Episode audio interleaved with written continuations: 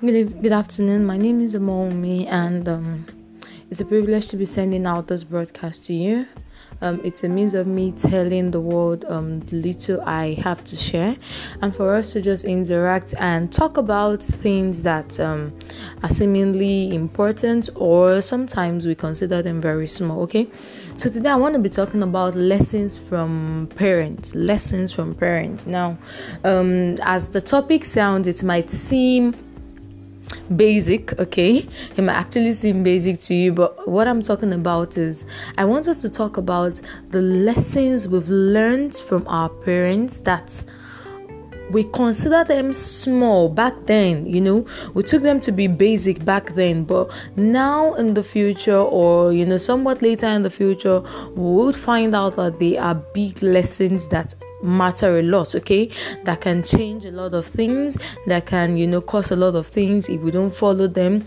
Those little things and i'm not talking about those big moments whereby your parents wake you up in the middle of the night and they're giving you life coach lessons and all that no. Those little things that they will just chip in to tell you at a time. So I'll give some examples, and um, of course, um, I want you to also tell me one or two things that you've learned from your parents after listening to this. You can just drop a comment in um, the comment section. Okay. Um. Okay. Number one. Now I learned from my mother that um you should never no matter how tired you are after the day's work, never allow your husband to come home to a dirty bedroom. Yeah, that's that's just mom. So what mom does is um once she gets back from work and you know she starts she would she's the only woman i've seen that she would not take off her clothes until late in the night. Because the moment she's dropping her bag even in fact sometimes you have to take her bag in for her. She's working in the kitchen and then you still see her going into and you're offering to help her to take care of her bedroom but she would say no so you see her sweating and changing the sheets, and um, sometimes the bed is always too heavy for her to lift and all that. And then she calls the assistants to help her change the sheets, and then she sweeps herself, cleans up the room, and it's always smelling nice. And she says it that okay that the marriage might seem simple and or hard as it may be that but whenever your husband is coming back from you know hard day's work and all that never allow him come back home to a dirty bedroom. That the bedroom is not just a space um, the bedroom is more than a space. The bedroom is um, it symbolizes companionship. It symbolizes um safe corner.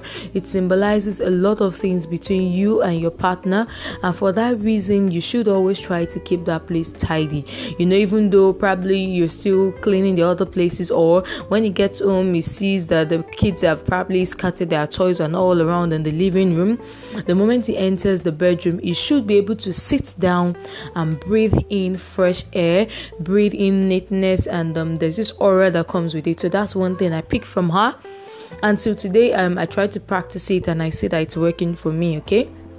Um, I'll give you another one now, and then I'll leave the rest to you to tell me one or two things you've learned. Okay, this is also from my mother, though I learned a lot from my father. So maybe another day, another podcast, um, I will talk about that. But um, I learned from my mother that your center table would always should always be in the center. Okay, what does that actually mean?